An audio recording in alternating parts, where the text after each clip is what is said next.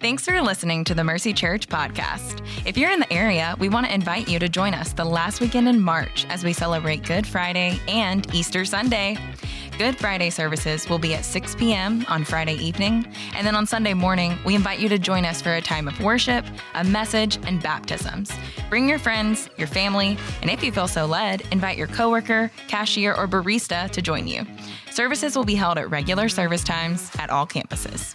To learn more, visit mercycharlotte.com slash events. Again, that's mercycharlotte.com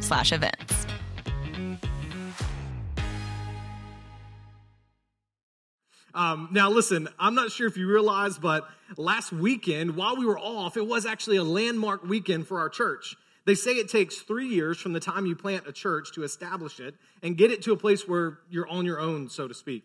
I want to take a moment and just thank the Lord uh, Mercy Church because last weekend, while we weren't together, was still our three year anniversary together. Yeah. Praise God. Y'all, far beyond just establishing a church, which I'm so thankful for, I believe that the Lord is stirring up a movement among us. And I'm so honored to be a part of it with you. We've seen a great deal of excitement, people coming um, from death to life, getting baptized as a part of our church, and I love that.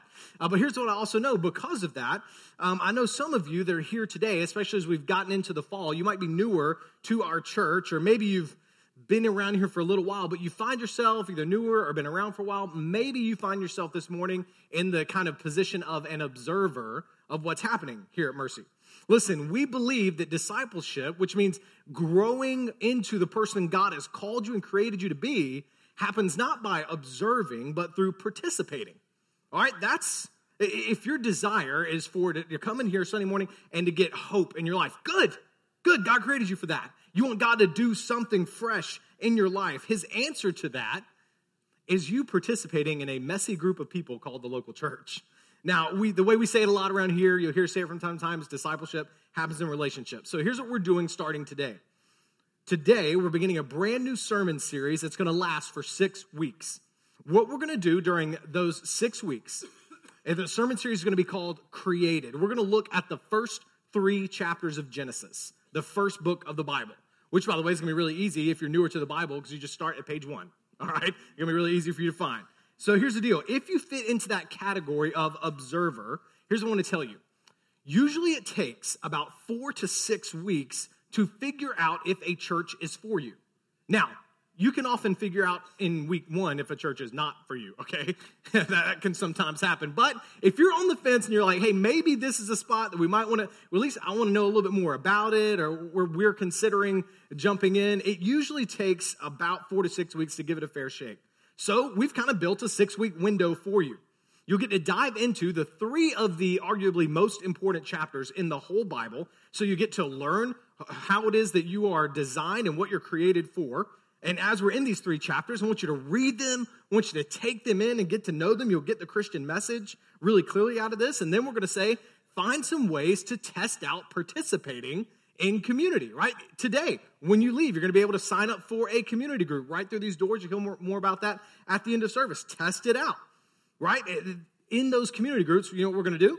We're going to walk through how we apply Genesis 1 through 3. The same thing we're talking about the weekends, we're talking about in group. Easy place for you to start. This Friday night, we've got something called Starting Point where you can come meet our leaders and figure out and learn why we do what we do and, and get to know our leaders and who's, who's running this thing. So, uh, this is just a great time. That's what I'm trying to get across to you to move from observing to participating to get out of uh, what really the Lord wants you to get out of by being a part of a local church. All right, with all that said, get your Bible, open it up, page one. Again, this series is called Created, the first three chapters of the book of Genesis. And over the course of these six weeks, we're going to try and answer one question What were you created for? That's our question. That's the driving big idea, big question for our whole series. What were you created for? And here's why. This is the most fundamental and important question in all of life. I mean, the Westminster Catechism, been around for hundreds of years. It starts with, What is the chief end of man? That's the first question that it asks. This is like the human question, whether or not you're a Christian in here. It's the big question. What were you created for? And here's the reason why we're spending six weeks on it is most people don't have an answer for it. They're not sure if they have a purpose. And if they think that, may I feel like I should have a purpose, most people not only don't know what it is, they're not really even sure where to go and look for it. Your life purpose, though, when you know it, what happens? It starts to create self confidence because, hey, I know who I am, right? So you try and put a label on me and I can reject it because I know who I am and know what I'm created for. When you know your life purpose, it creates courage to take risks because you know where you're supposed to be going in life. It helps shape and it helps you understand who you're supposed to marry because they're going to be going with you that same direction. It helps you to relieve anxiety in big decisions. It helps you know what to spend your free time on, what to spend your money on, who the influences in your life should be. Knowing what you're created for. Again, it is the biggest question in life. But here's the deal. In our world right now, one thing that I've picked up on, I think a lot of you have as well, is that we are confusing the idea of purpose, which is what you're created for, with passion, which is what you're excited about. All right, now let me explain a little bit. Throughout this series, I'm going to show you that when your purpose comes first, what you're created for, then your passions can naturally grow out of that in a healthy way because passion is a really good thing. You'll be able to flourish in your passion, but purpose, what you're created for, is the deeper question. It must come first. And if you do not know your purpose, what happens is that your passions, the things that you get excited about, the things that your soul craves, your passions will start to step into that seat and become your purpose. And that creates people who are zealous for any number of things that never satisfy them. Yesterday, y'all, I'm I just to maybe start out a little lighthearted. I'm coaching my youngest daughter's first soccer game. Okay, five girls, one boy on my team, all brand new at soccer, ponytails flying everywhere in this game. Okay, so we're in there. The other team has a bunch of like little warriors. They got five boys, one girl. Um, and we are, they're just running around, running our are they're back, back and forth. We got one girl who's just taking to him and everything. But the end of the day, we lost so bad. Uh, the final score, we thankfully they don't keep score in this age, but you know, so um, the final score would have been at least twenty to nothing, and that's because the other coach pulled back. All right, I'd have to. It was, it's tough. All right, now if I let me let me just be a little bit lighthearted, but kind of a little bit serious at the same time. If I don't know my purpose in life, I can let my passion, my soul cravings, turn me into a wild-eyed soccer dad who will push his four-year-old to do two to do two a days because we will never be embarrassed like that again. Right? we can do that. And some of y'all are like, that's an exaggeration. Really? I got four kids in sports uh, baseball, soccer. I've seen dance, gymnastics. I've seen some things, some of those sidelines. All right. Listen, now, if I do that, she might grow up to be the next Mia Hamm because that's a famous soccer player that is now retired, and I show my age. Okay. Um, listen, she might. She's got the tenacity for it. But is that her created purpose? And is my created purpose to live vicariously through my kid and push her like that? And of course, you would respond, you go, no. Well, then my response to you is, okay, what is my created purpose? Because if I don't know it, well, then my life's going to be driven by one passion or another, and usually a series of them over the course of my life. If my soul craves approval at work, I will give my life to my work and everything else will just be extra, including my family getting the leftovers. If my soul craves approval of friends, high school students, listen to me. If my soul craves the acceptance of others, I'll do whatever it takes to get likes, right? But is that your purpose in life to get likes? You would respond and tell me, no, of course not. Well, then what is your purpose? Because if you don't know it, those soul cravings will become your purpose, which I believe is the very thing that the great enemy that is laid out in the Bible that still exists today, I believe the enemy that we meet in Genesis, that's what he wants to happen. He wants our passions to become our purpose. He convinced the first humans to follow their passions, their desire to know, be as knowledgeable and as powerful as God, follow their passions instead of their purpose to know and walk with God. And it brought about their destruction. And he's still doing the same thing today. So we're going to spend six weeks answering the question what's your purpose? What are you created for? Because when you get that fundamental question right, you can make sense of who you are and how you are meant to engage the world around you. That's, that's what we're doing in Genesis. In fact, Genesis, the title, it's just the translation of the first three words in the beginning. That's all it is. It's just translated Genesis. Our author, Moses, is the, Moses is the guy that led Israel out of slavery, out of Egypt when Israel was bound in slavery there. Now, having left Egypt, he's left all their temples, all their pantheism, their number of gods that are there that explained the world. That worldview suppressed Israel's monotheism, that there's one God, and they suppressed that and said, no, no, no, the whole world and all everyone in it, this is the God, the playground of the gods, so to speak. Well, Moses puts forward now out from that a clear, definitive understanding of how the world really came to be and what our purpose is in it. So let's jump in. Today we're going to cover two whole verses. All right? I'm going to do my best to try and take us slowly through this. Um, but y'all got to tell you, I feel a bit like a, um, like a tour guide trying to help you see the beauty of Van Gogh's Starry Night. Some amazing piece of, of work. Art historian um, Erwin Panofsky, he said, if you're going to understand beautiful art, you got to take three steps. You got to look, then you got to see. because you got to look at it, observe some things. Then you got to see how everything, what, what all's really happening in the whole picture. Then you got to think. Look, see, think. And Genesis, especially chapter one, is kind of like that. Because listen, chapter one is this deep, it is a well of deep truth. And yet it's communicated in the form of a narrative, a story so clear that you can tell your children the story. So I implore you, as we get into this, what I would call a majestic, a majestic passage of Scripture, Study it on your own. Because six weeks that we're in it together, it's only three chapters, and it's written in narrative, so it's easy for you to read. Study it, spend time looking, seeing, and thinking well about your creative purpose in light of it. All right, Genesis 1 1. You ready? In the beginning, God created the heavens and the earth. All right, we'll stop here. Um, John Sailhamer, one of the greatest Old Testament scholars in the past 100 years, he said of this verse, these seven words are the foundation of all that is to follow in the Bible. Just these seven words. Now, those of you that are doing quick math are like, wait, now listen, Old Testament scholars are baller and they only count in Hebrew. Okay, so in Hebrew, that's seven words, all right? And we're going to go through them.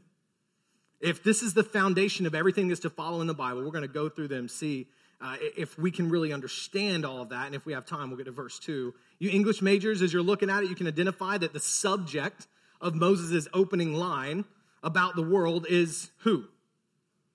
Yeah, it's okay. This, is, this can be a group participation activity. That's always a, a good thing here, okay? It's God. And that's our huge and first point today. If you're newer to Mercy, what I try and do from time to time is give you kind of takeaway points from the scripture. Think of it like the art expert walking you through, trying to help you see what Van Gogh was doing in his, in his painting. And here's our first point the book of Genesis and the rest of the Bible is about God. Listen, chapter one, the name of God, Elohim, it occurs 35 times in chapter one. Moses is trying to make a point. God said, Let there be light, and there was light. God said, Let there be plants, and there were plants. God said, Let there be winged creatures, and there were winged creatures. God created every kind of them. God said, This is good. And then God blessed them. God created, God looked at it and approved of it, and then God blessed it as it functioned on the earth. The whole thing, God, God, God. The whole thing is about God. And this little truth that might seem so obvious is massively important for understanding the Bible. Because you can either read the Bible as how God is a part of your story or how you are a part of God's story. And I think it's really healthy for us right here out of the gate to see that we're only giving, given one day out of six in God's creation. If you read the Bible to figure out how God can help you, then you're not looking for your created purpose. And so you're not going to see it. You're looking for how God can help you achieve your passions that you have. How can God help me? But that's not what the Bible sets out to do. The Bible, from the very first sentence, is telling you that the main character of the universe and the main character in your life is God. not you. Y'all, that's a little disorienting. All right, I told you before, it's like when um, Nicholas Copernicus, when he posited the theory that it's not that the um, sun revolves around the earth, but instead he, he told everyone, it looks like the earth revolves around the sun. Everybody was like, no way. I mean, Martin Luther, John Calvin, the church in general just said, no, this is absurd, this is heresy, everything else, because it was so hard to think that we're not at the center. That took a long time to adjust with. And so, what I'm telling, reason I bring that up is you might go through your own Copernican revolution when you start to really understand the implications that your life is a part of God's story, not the other way around.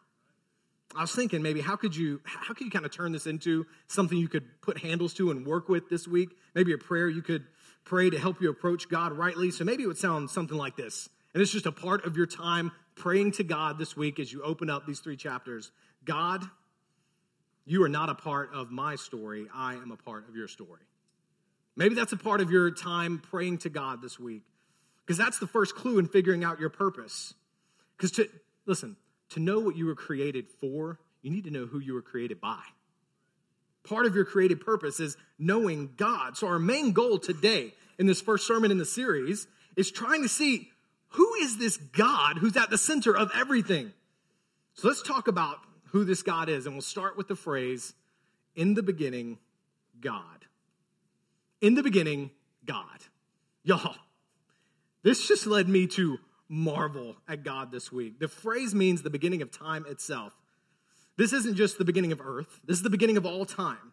And what we're supposed to see is that in the beginning, God was already there. Right? There are a few times today where I'm going to say the phrase, God is, and then I'm going I'm to say something like a fill in the blank kind of thing. God is blank. And in doing so, what I'm trying to do is introduce you to God who is, as the Bible claims, the main character of your story. Because if you're going to know what you're created for, you got to know who you're created by. And the first one is that God is eternal. Moses wrote in Psalm 90, we looked at this morning, in verse 2. He said, This is the only psalm, by the way, we get from Moses. And he says, Before the mountains were born, before you gave birth to the earth and the world, from eternity to eternity, you're God. Whichever way we look, all the way back in history, all the way forward in the future, everywhere on the timeline, God is there. And because he exists outside of time, he is fully aware of what has happened in your life and what will happen in your life. And that has major implications for how you walk through life. All right, we talked about this. We actually went through this psalm slowly back in January if you wanted to go and and uh, look more into this. But I told you um, there was a, a, few good books that I'll bring up during this series. One of them was by a woman named Jen Wilkin. She wrote a book called None Like Him, where she said that God has given time bound humans, which means like we're going to die one day, right? Like we have a beginning and an end. God has given time bound humans a longing for timelessness, a longing to be eternal. Now, why did God do that? Was it to torture us? No. No, so that we would learn to trust Him in very personal ways. Because if you trust God with your past, listen to me, it doesn't have to define you anymore. You don't have to relive past hurts because you can find power to forgive in the one who has forgiven you. Living in the present hope of the gospel that can heal you from past pain. Y'all, I got friends that are going through counseling right now, and you better believe at the core of their hope is that if they can, down in their heart, hand their past over to God, then what they're left with in the present is only what God says about them. And there's healing there. Their purpose gets determined by what God says instead of being determined by what someone did to them or said to them. And that's huge. Listen, when it comes to your past, you cannot just let it go. Okay? You cannot frozen your way out of the pain of your past. All right? Because if you let it go, your past is like a boomerang and you let it go, and at some point or another, that thing's gonna come right back around and hit you right in the face. And some of y'all have experienced the pain of just thinking, I'll just let it go. You've bought into some pop psychologist, I'll just let it go. And then it comes back around and it starts to hurt you in new and fresh ways, and maybe the people around you. You can't let it go. You have to give it to someone who can actually heal you from it. And if you trust God with your future, you can be free from worry. For this, for, for me, this means freedom from fear of what's to come. I've told you that one of the big things the Lord is doing in my life is kind of revealing to me how much of a glass half empty guy I can be sometimes. I need to control all the variables because I'm certain that in the future it's all going to fall apart if I don't. Right? And God says, chill out, Spence. Your whole life is just a tiny blip in eternity. So chill out. He's way more powerful than me. He has more experience than me, and he's going to be here a long time after me. That's just one thing I want you to see about God here at the beginning. Let's keep going. The second observation about God gets to our next phrase. In the beginning, God created the heavens and the earth. All right, you guys know who Stephen Hawking is? All right, Stephen Hawking is smart. All right, that's his credentials. Like, just smart, okay? He is considered by just about everybody to be the most intelligent theoretical physicist since Einstein. So, in his recent commentary on the universe, he said our galaxy is about six trillion miles across. That's the Milky Way. And it sits there kind of looking, he said, like a pastry roll right? Like kind of swirled like that. And we now know that he said that our galaxy is only one of some 100,000 million galaxies that can be seen using modern telescopes, each galaxy itself containing some 100,000 million stars. And each of these 100,000 million galaxies are about 3 million light years apart. And on top of all that, Hawking says, the universe is still expanding. It's getting bigger. And he says, he doubts now that the Big Bang was how it all started because the beginning demands a more complex explanation than that.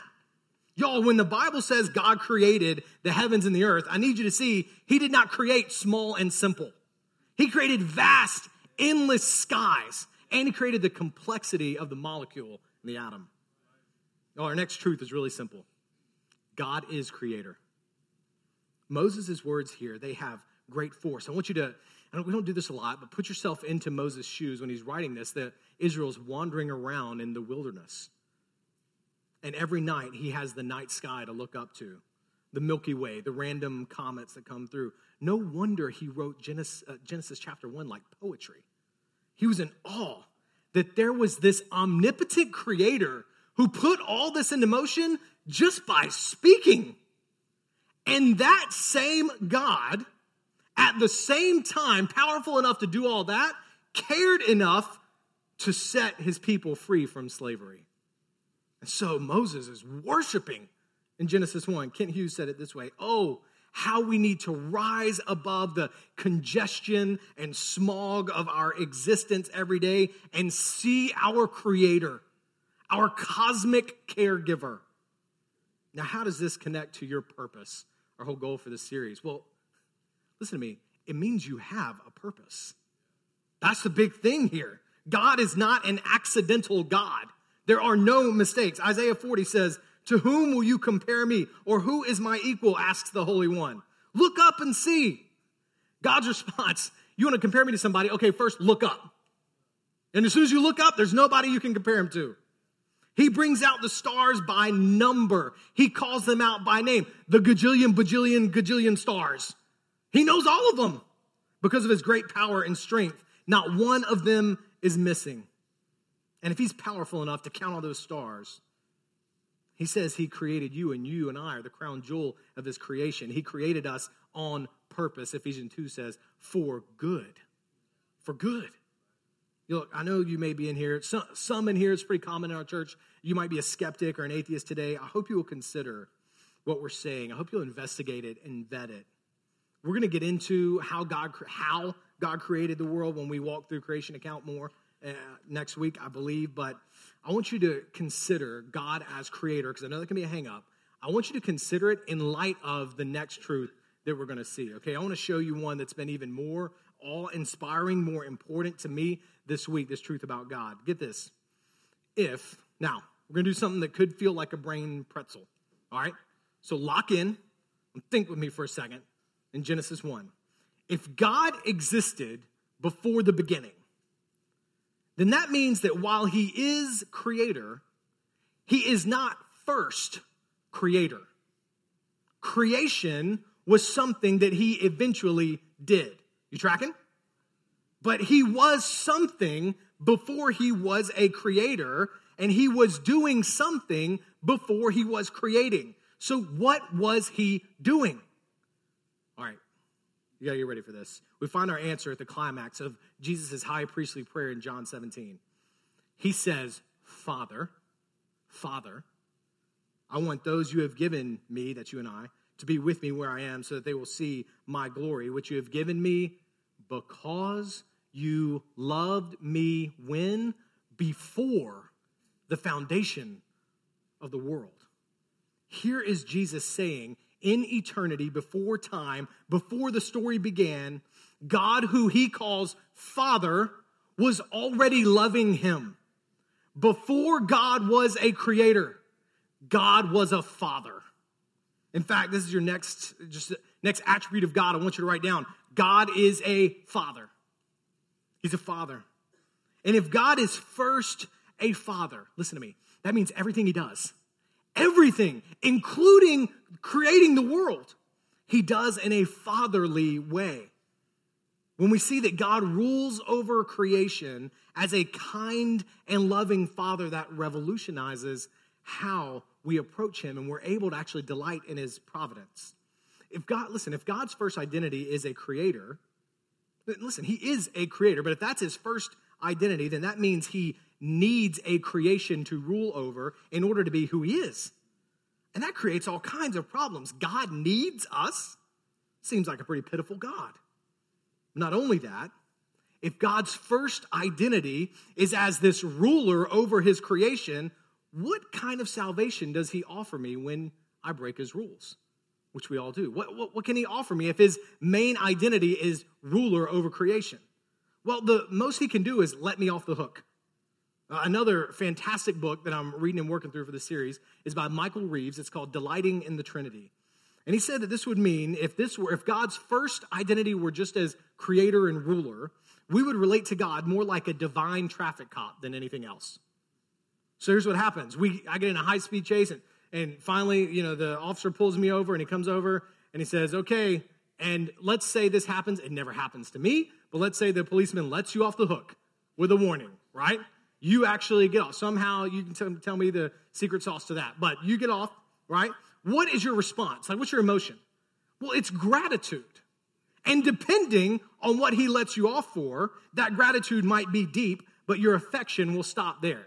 You will never love the traffic cop, which is ironic because the greatest commandment, greatest rule in Scripture is love the Lord your God with everything you have. Now, why am I spending so much time here, y'all? Because I believe the reason a lot of Christians and a lot of other people are flirting with spirituality and religion, but then getting frustrated when they try to practice their faith is because they feel like they're trying to keep the traffic cop happy. And that's exhausting. So you try and do enough good to outweigh the bad, but the whole time, you're really just hoping that the traffic cop doesn't throw you into eternal jail. But your purpose, what you're created for, is far greater than appeasing a divine traffic cop because God is far more than that. And so what happens is we miss out on what God has for us. Before he ever created, before he ever ruled the world, God was a father loving a son. And the scriptures start to use the term God and Father interchangeably. Exodus, he calls Israel his firstborn son. Psalm 103, he says, as, the, as a father has compassion on his children, so the Lord has compassion on those who fear him. Isaiah 66, Isaiah looks up and says, God, you are our father. And then when Jesus teaches the disciples how to pray, the prayer they're supposed to pray every day, he doesn't look at them and say, okay, when you start to pray, pray this way our ruler who art in heaven, our creator who art in heaven. Those things are true. But it's not how Jesus says we are to relate to God. He says, our what? Father. Our Father who art in heaven. And a good father, a good father, you know, this doesn't just want his kids to obey. He does. But he wants his kids to be joyful, to be so confident and certain of his love embedded into his commands that his commands are a delight to them. That they want to spend more time with the Father because they feel safe with him, he dotes on them, and they feel overwhelmingly loved by him. That's what makes the Christian God vastly unlike any other God. So I John, uh, 1 John 4 8, John says, God is love. His nature is loving because for all eternity, he has been a loving father. which, by the way, means that the Son that he has been loving is also eternal. If you look at the first two verses in the beginning of the third verse here in Genesis 1, I want to show you, if you'll look at it, I want to show you the Christian God. All right, if you look closely, what you're going to see is three persons in the singular Christian God. In the beginning, God, so if you were highlighting, underlining something, in the beginning, God, there you go, created the heavens and the earth. That's one person. And it says, Now the earth was formless and empty, darkness covered the surface of the watery depths. We're coming back to that in just a moment. And the Spirit of God was hovering over the surface of the waters, your second person. Then God said, You can underline that one. Now, if you're counting and you're like, Well, I see two, but then what's the word said?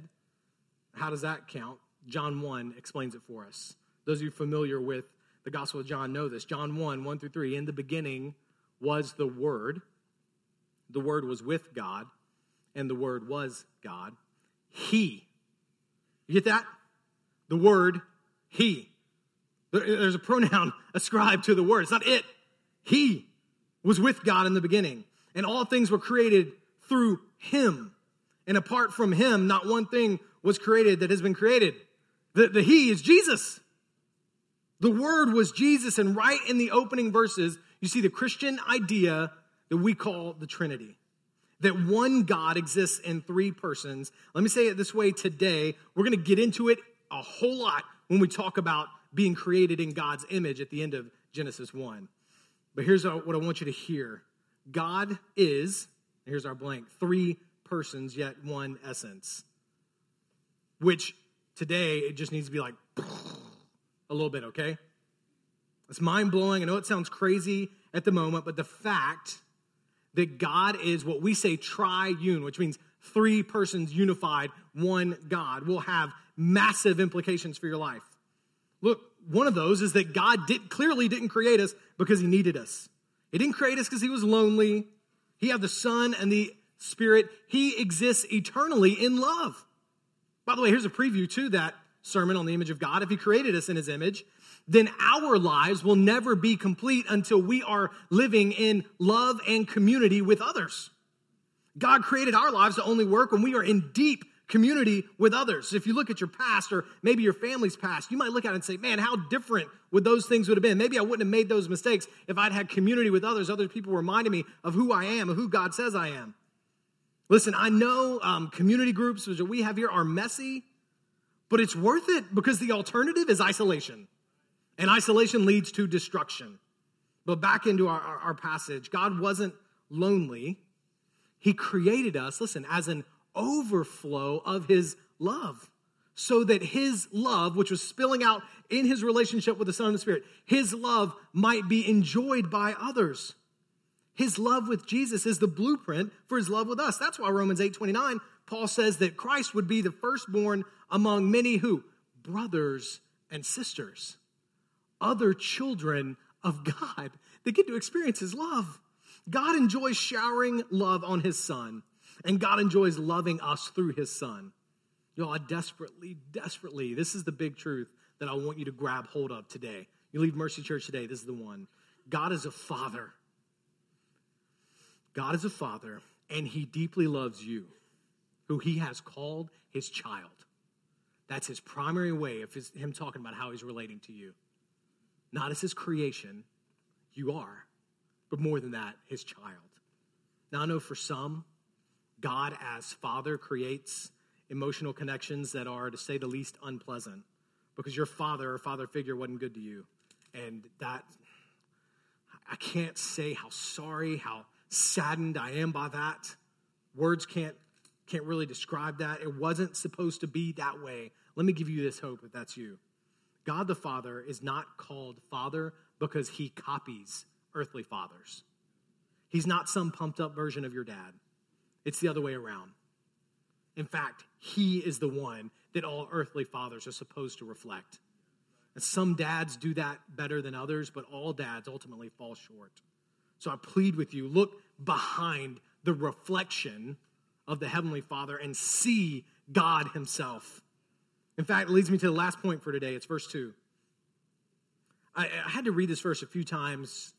I'm still working through this, honestly. I, am marveling at verse 2. I want you to look at it again. Now, the earth was formless and empty. Darkness covered the surface of the watery depths, and the Spirit of God was hovering over the surface of the water, waters. The Hebrew expression, formless and empty, is a common one that's used to basically communicate that it was uninhabitable, all right? Which means it was the very opposite of what it would be in six, after the six days of creation.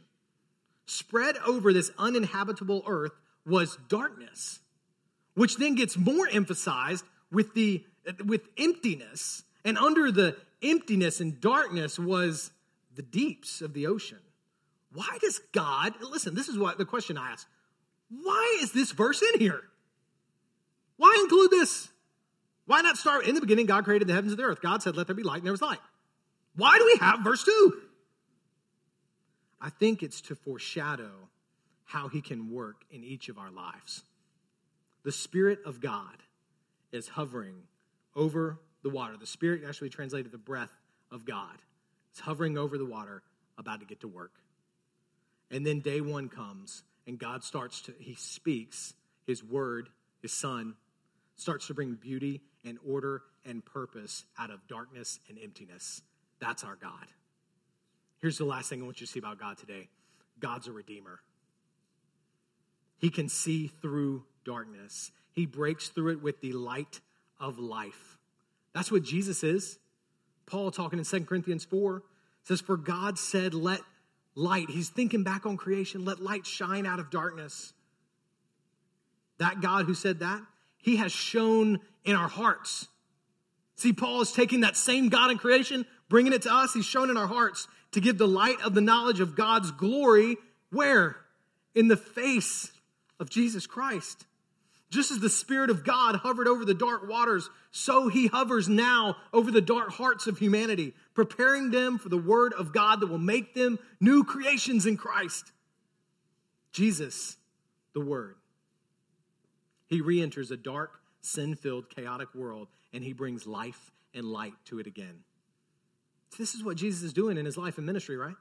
He cures diseases, he makes the lame walk and the blind see, brings beauty and order out of darkness and pain. He calms the storm, bringing order to creation where there was chaos. He brings the light of life to sin. He forgives adulterers and thieves. And when he does that, they are transformed. They become new creations. Zacchaeus, the thief, becomes an incredibly generous person. What else does he do? He raises the dead, brings the dead back to life. But then at the end of his life, listen, Jesus himself is put into the darkness and chaos. Middle of the day, darkness fills the sky, and when he dies, the earth shakes. What's happening? Jesus, the Word by which the world was created, is thrown into the darkness and chaos created by our sin so that we could have light and life again. He allowed himself to be killed on the cross so that you and I could be recreated anew in his resurrection your purpose, what we're after in this series, y'all, it's knowing that God. Is your life being destroyed by your sin right now? Listen, that's not just a preacher question. I know you come in here today, nobody else might know about it. And you might have been hiding it for weeks, months, years, and you're getting pretty good at it. But that's the way sin works. The sin is a spiral, right? It gets harder and harder to hold on to and eats at you more and more until it starts to destroy your life. And you know, if it ever gets out, the destruction is going to be worse and worse. Maybe that's you right now. Maybe your family's unraveling because of your sin. Maybe your addiction is raging again. Maybe the darkness is taking over in one way or another. But if you turn to this God by faith in Christ, and when we see by faith in Christ, I mean by faith in the one that died for your sins, he can make you a new creation. That's what he does. That's what he loves to do. And he loves you as his child. And he calls you to come home and let him recreate you. And what he starts to do is he takes the word, Christ, the word that we rejected, and he begins to fill you with it again. And that change might take time, but it will happen. Listen, here's how I'll close Genesis is here to introduce you to God. He's the reason you're created. Do you know this God? Let, let me pray for you. Let me lead you in a just brief response, let you consider this. So, would you pray with me? Bow your head, close your eyes. Do you know this God? That's the, that's the question. The offer to you today is that if you have run from this God, you can come back home to Him. He loves you as a good father, a better father than we can ever even imagine. He loves you. And He wants you to know that love. You can have it. You all you have to do, you don't have to clean yourself up. You could never do that enough. This is not a divine traffic cop. You need to do enough good to outweigh the bad. No. You just have to turn to him. Believe that he sent Christ to pay for your sin. It's how much he loves you. He sent his own son for you. Your profession is simply there to God. Maybe it's the first time you've prayed in 10 years. Maybe you've never prayed to God before. And it's praying simply this God, I believe that Jesus died for my sins. Today, I'm believing that. I believe you love me. I believe you're eternal. I believe you're the creator. And I believe now you are a redeemer. And I'm grabbing hold of that and I'm turning away from that sin and I give you my life. Thank you, God, for saving me. And He promises He will keep you with Him now and forevermore. I want you to worship Him. Christian, your prayer might be different. You might need to need to return to that, our Father who is in heaven. You need to finally repent. It starts with Him, and then it's going to be some others you're going to have to bring into it. God, I, I see that you're a redeemer, and so I know my sin, where I've been running away from you, running away from the purpose you created me for. Begins with knowing you, begins with surrendering to you, obeying you, and I've been running from that. And today I release that. And I'm coming back home, and you need to hear God loves you. You need to sense the Spirit of God wrapping his arms around you, saying, Welcome home, child, daughter, son, welcome home. God, oh God, I, there is no way I can do justice to who you are. To put words to you always falls short. So we beg that your Spirit would help us to know this wonderful, eternal, creative, all powerful, all loving, all knowing God who says that He is a Father and a Redeemer. Oh God, help us to know you a little bit more. Pray that in Christ's name.